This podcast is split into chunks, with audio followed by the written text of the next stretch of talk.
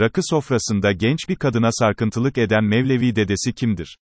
17 Aralık'ta Şebi Arus nedeniyle İstanbul Büyükşehir Belediyesi'nin düzenlediği Türkçe Mevlevi ayini büyük tepki çekti. Dünyaca ünlü neyzenimiz Kutsi Erguner, bu ayinle ilgili şu hükmü veriyor. Türkçe Kur'an, naat ve ayinin okunduğu bu gösteri, dini, tasavvufi ve Mevlevi geleneklere tamamen aykırıdır. Peki kimdir İstanbul Büyükşehir Belediyesi'nin himayesinde düzenlenen ayinin arkasındaki isim?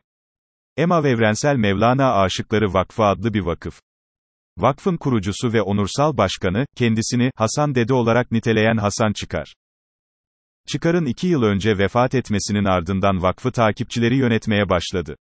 Hasan Çıkar'ı en iyi tanıyan isimlerden biri Kutsi Erguner. Ben onun yazdıklarından öğrendim Hasan Çıkar adlı şahsın kim olduğunu. Kutsi Erguner anlatıyor. Yoldan çıkmış biri. Kutsi Erguner'in kaleminden Hasan Çıkar. Birlikte okuyalım. 80'li yılların sonunda Sicilya'da Sagesta Antik Tiyatrosu'nda organize ettiğim bir Mevlevi ayini gösterisi için bir post nişini ararken. Nezih Uzel bana kapalı çarşıda Üsküp Mevlevihanesi'nden olduğunu iddia eden Hasan Çıkar'a rastladığını ve onun bu görevi üstlenebileceğini telefonla bildirdi.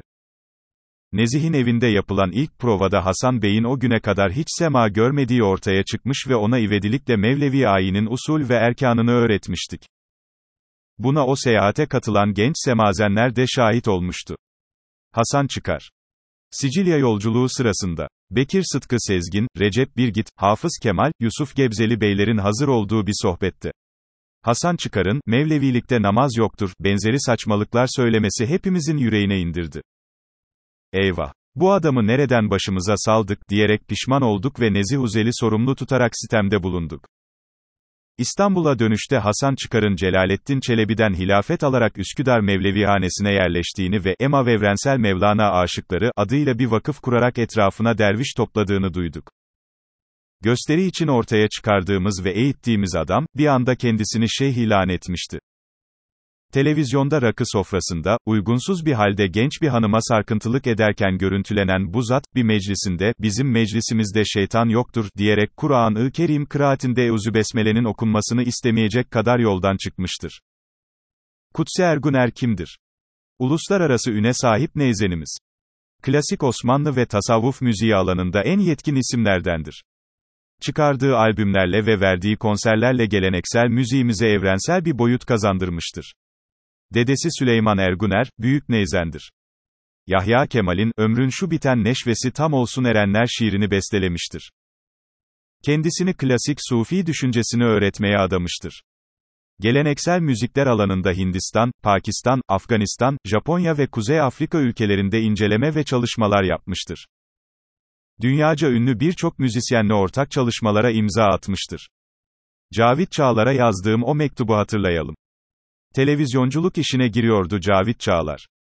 Daha girmeden de bin türlü tartışmanın göbeğinde kalmıştı. Tam o sırada kendisine bir açık mektup yazmıştım. Şöyle demiştim mektubumda. Sevgili Cavit Çağlar Bey, dertsiz, tasasız, gamsız, kasavetsiz günler geçiriyordun, ne güzel.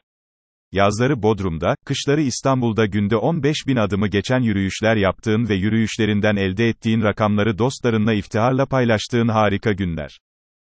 Borçlarını falan ödemiş, sonsuz rahatlamış, işine gücüne bakıyordun. Yahu Cavit Bey, nereden çıktı bu haber kanalı kurma işi? Bak, daha başlamadan, şimdiden bin türlü dedikodunun tam göbeğindesin.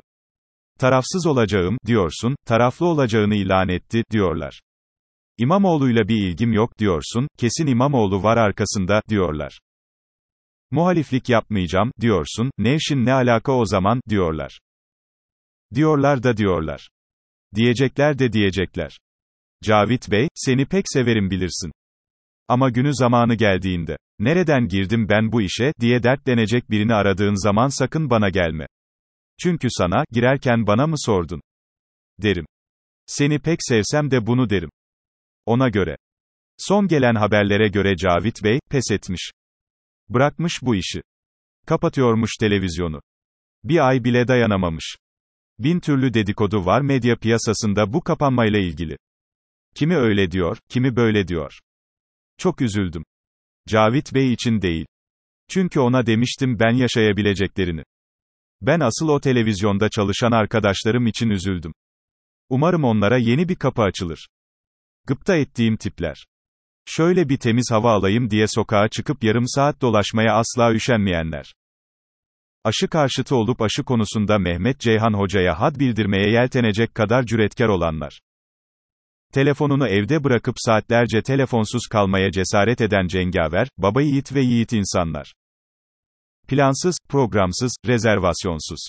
Her an uzun yolculuğa çıkmaya kendilerini hazır hissedenler. İzlediği dizideki tiplemelerden halasının oğlundan ya da teyzesinin kızından söz eder gibi söz edenler. Büyük şehirlerdeki popüler ortamlarını küt diye bırakıp bir balıkçı kasabasına yerleşmeye karar verenler. Orhan Kural.